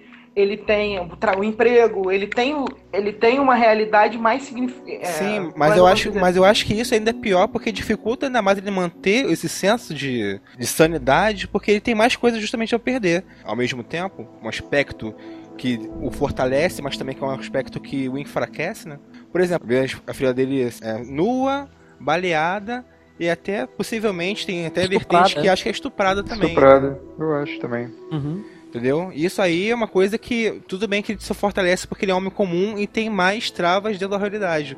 Mas ao mesmo tempo, quando você tem uma trava, quando você consegue liberar essa trava, você vai embora, entendeu? Quando você tem coisas que te prendem à vida, elas podem tanto te destruir quanto te fortalecer. Eu acho que assim, o Coringa o que ele tentou fazer é justamente ir ne- ne- nessas coisas que te, digamos assim, te ancoram à realidade e foi lá e tentar co- cortar essa âncora. Só que eu acho que foi justamente o O que segurou, né? o que Talvez- segurou, porque tipo assim, é o que ele fa... o Coringa em nenhum momento ele mata a Bárbara Gordon, ele, ele o Gordon sabe que a filha dele tá viva. Talvez o, o- Alan Moore aí queira, quisesse né, mostrar três vertentes, né? Tipo assim, são três pessoas que, que tiveram esse, essa, essa significação da realidade alterada. Alterada não, né? Desligada. Posto em dúvida. posta em dúvida, exatamente, e eles agiram de forma diferente, né? O Coringa descambou, o Cordon se manteve na realidade dele, apesar de ter ressignificado algumas coisas, ele se manteve ali naquela realidade dele, e o Batman criou uma realidade nova. Pô, é verdade, o Coringa, ele era um homem comum que acabou perdendo tudo também, né? É, ele perdeu Pois é. tudo e ele, Ele ele tudo. abdica do- do- do- de uma significação de, de realidade, vamos dizer assim. É, Ele acaba Simplesmente- adquirindo uma, uma nova, né? Ele acaba se reinventando ali na forma É. de, de um psicopata. Pô, é legal imagina, isso, né, mano? imagina quantas pessoas devem estar tendo um dia ruim nesse período aí de crise econômica, desemprego, né? Caralho, Pô, Olha é quantos foda. coringas teremos por aí daqui a pouco, hein? é? Olha, é Ou só pior, entrar na pior, sala de aula que Batmans Batman já tem aqui em Campo Grande. tem, tem o Batman coxinha, né? O Batman É, é tem, coxinha. caralho, né? que merda, né, cara?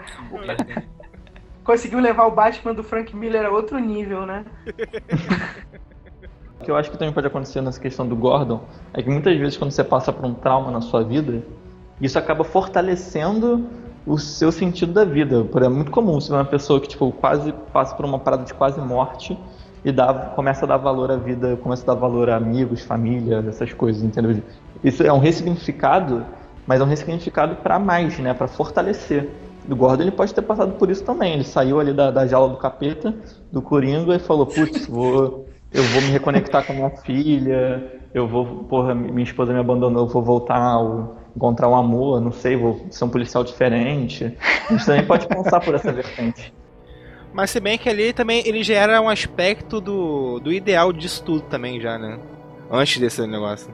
Ele já era o aspecto do, do bom policial, de repente do pai presente também, pelo aquele diálogo que ele teve com a filha, né?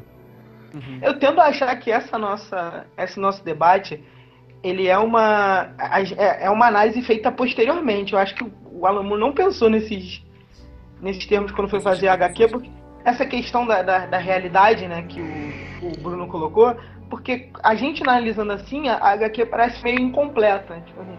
Não é, mas essa é a ideia que até o Stanley Kubrick também defende bastante nos filmes dele, que é você não dar um final, né? Não ali definir o que, que aconteceu depois da história, né? Pra poder justamente a história ficar viva ainda nessas discussões assim, né? Ela termina dentro da, cabeça, né, do próprio leitor. É, ou nem termina, né?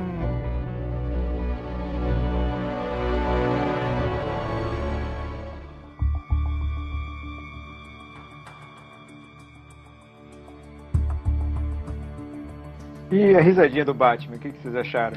Ele dá uma risadinha no finalzinho, não dá?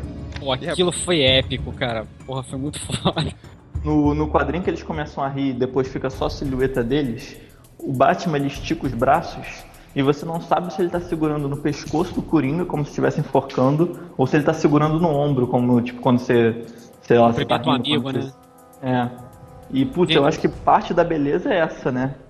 Parte da beleza é você não saber, mas muita gente fala que deixa claro que ele mata o Coringa, Por dois motivos, né? Porque todo o conceito da a conversa inicial é o Batman um dia eu vou ter que te matar. E no último quadrinho a luz se apaga, a luz dos faróis que estavam no fundo se apagam. E aí seria tipo o simbolismo para a morte do, do Coringa.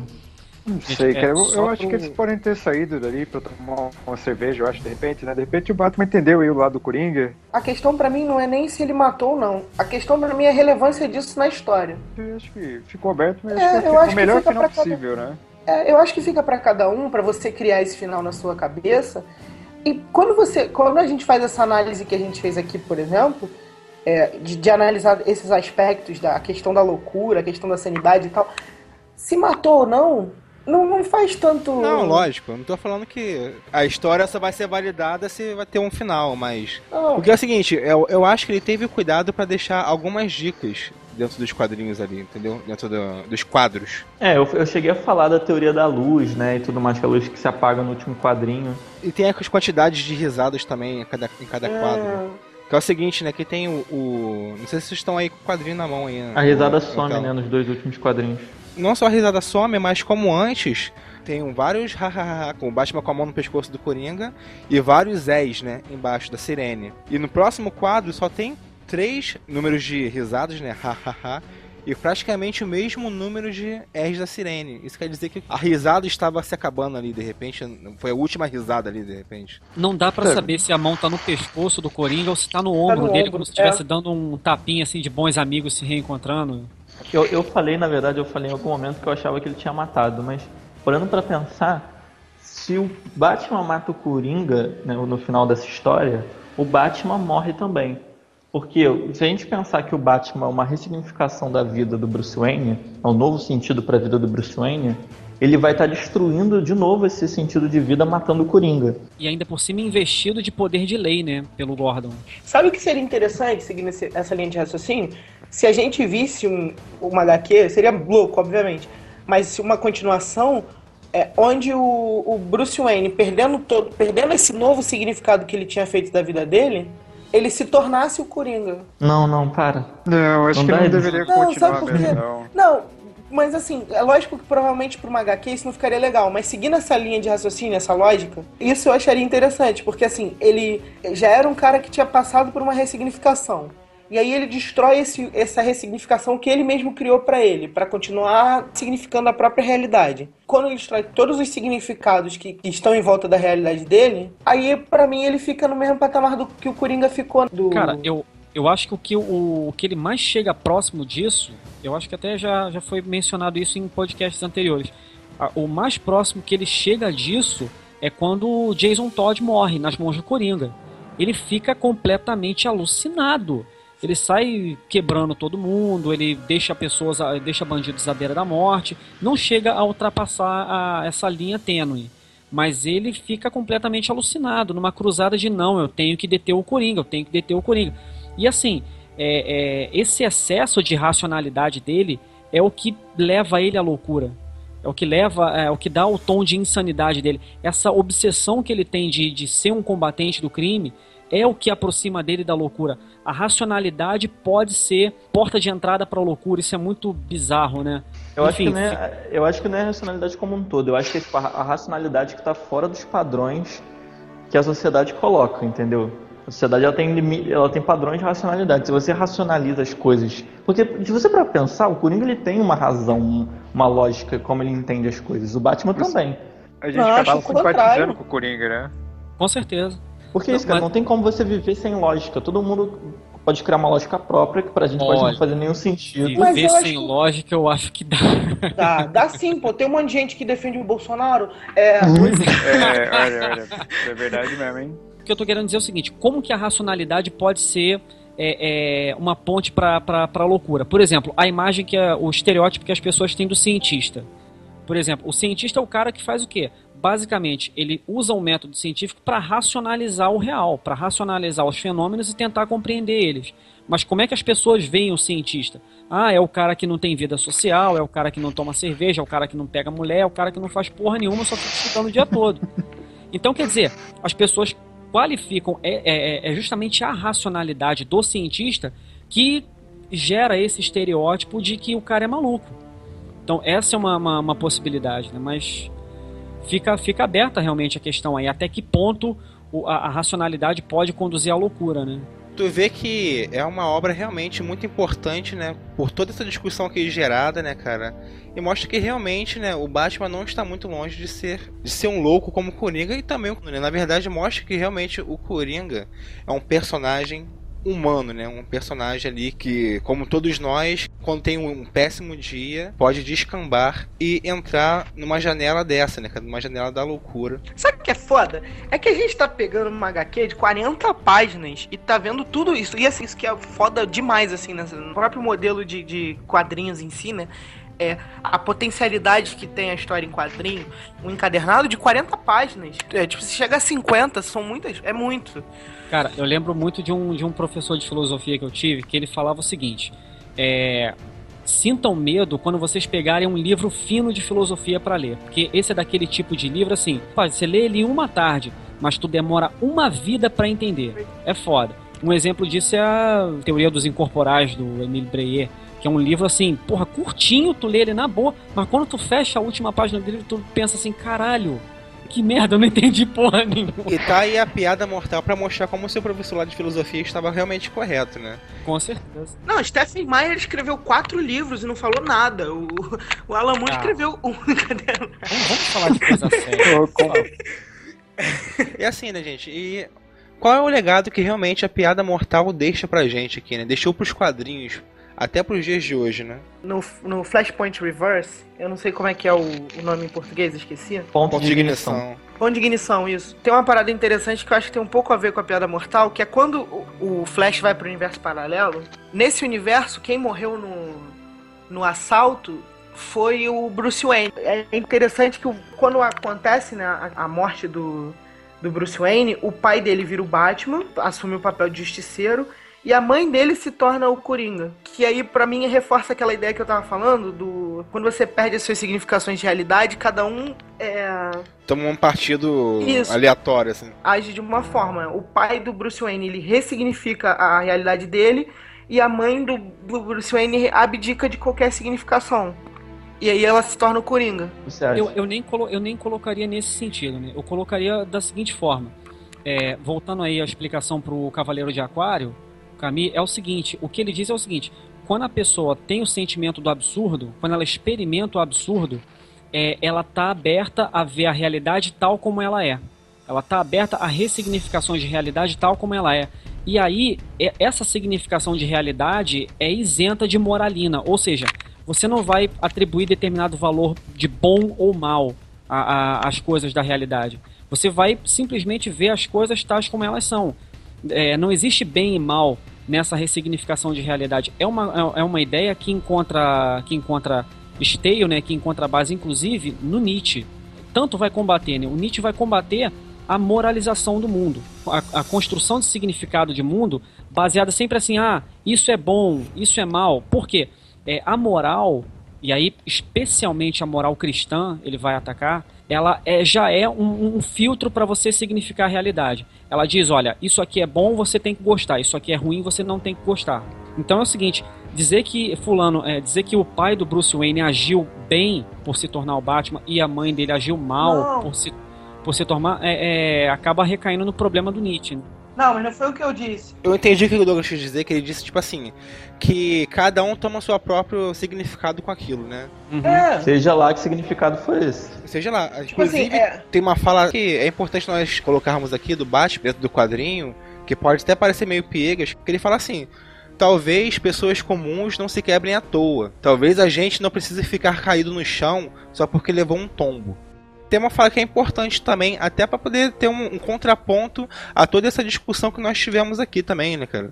Porque não necessariamente a pessoa com um dia ruim, como aconteceu com o Gordon, tem que Isso. realmente extrapolar para uma situação como foi o Coringa ou como foi o Batman, né, cara. Isso. Eu acho que a piada mortal, como eu falei antes, ela mostra três indivíduos que tiveram o dia ruim, como chama o Coringa, né? e eles agiram de formas completamente diferentes aí. E é isso que eu tô, isso que eu tô pensando, assim, tipo, como se o, o Gordon tivesse se mantido nos significados dele, o Batman tivesse adquirido uma nova um novo significado para a realidade dele e o Coringa abdicado de qualquer qualquer de possibilidade de, isso, de, de significação. isso. Claro que a gente pode cair naquele raciocínio, né? Abdicar de significados pode ser uma, uma forma de significar. Com certeza.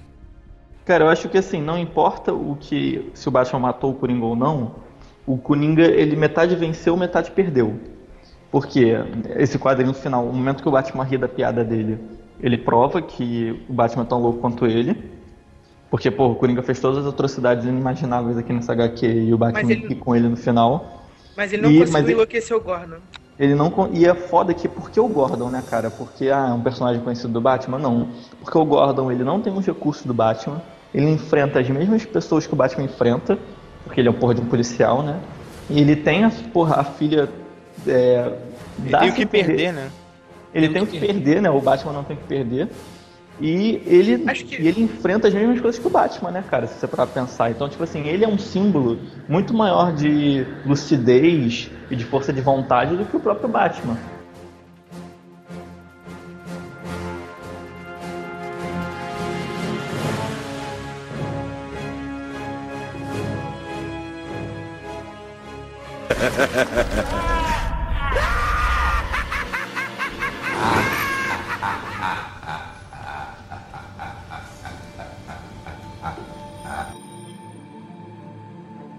Muito bem, qual é a sua consideração final com relação à piada mortal do Alan Moore? Bom, gente, é, Piada Mortal é um HQ fantástico, né?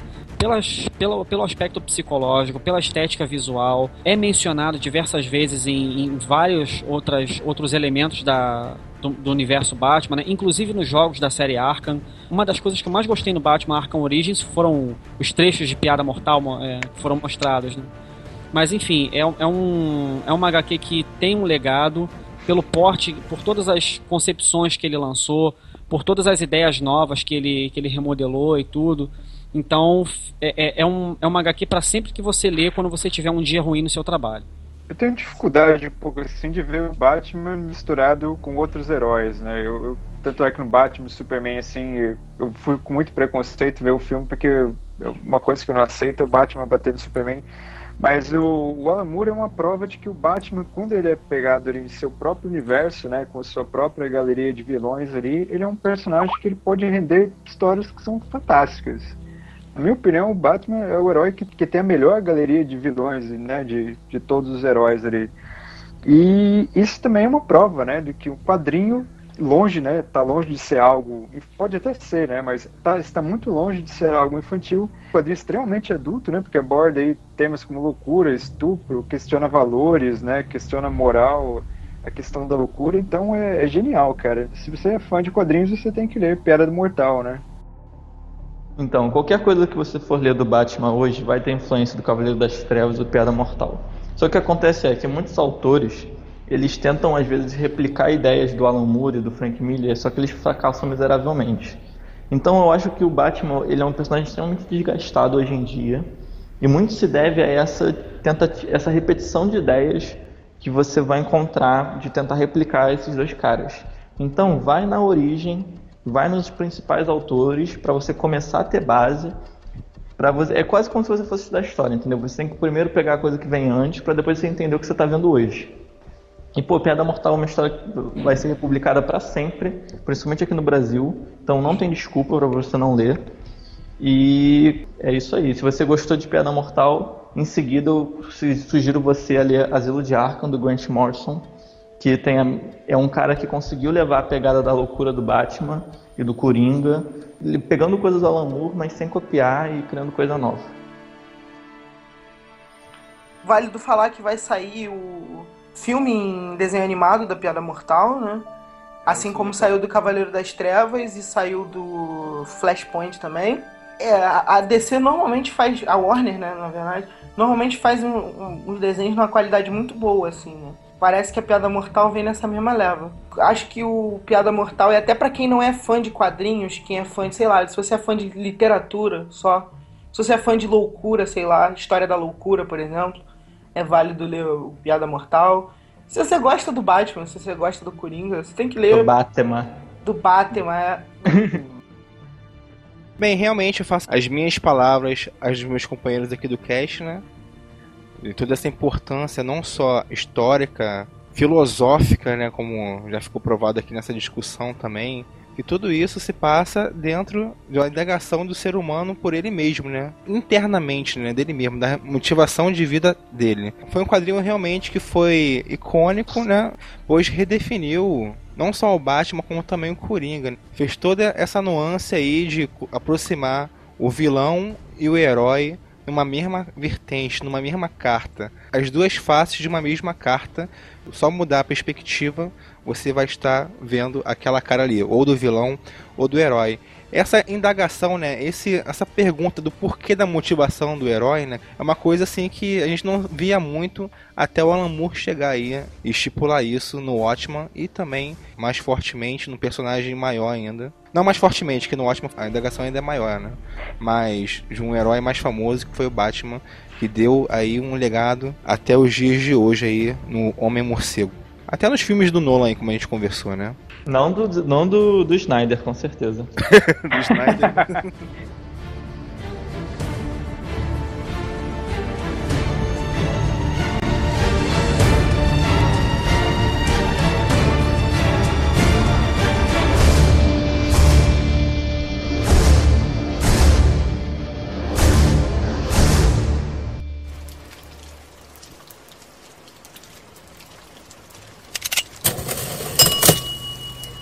Maldição.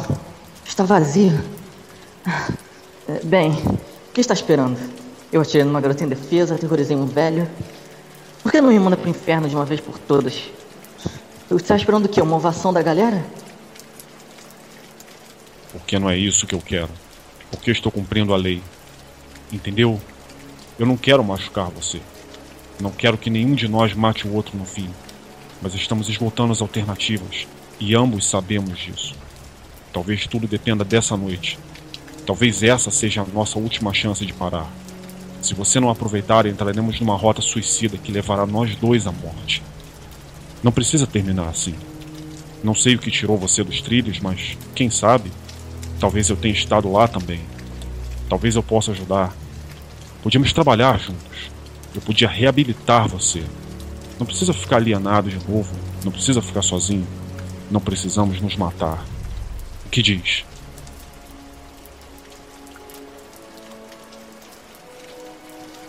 Não, desculpe, mas. Não.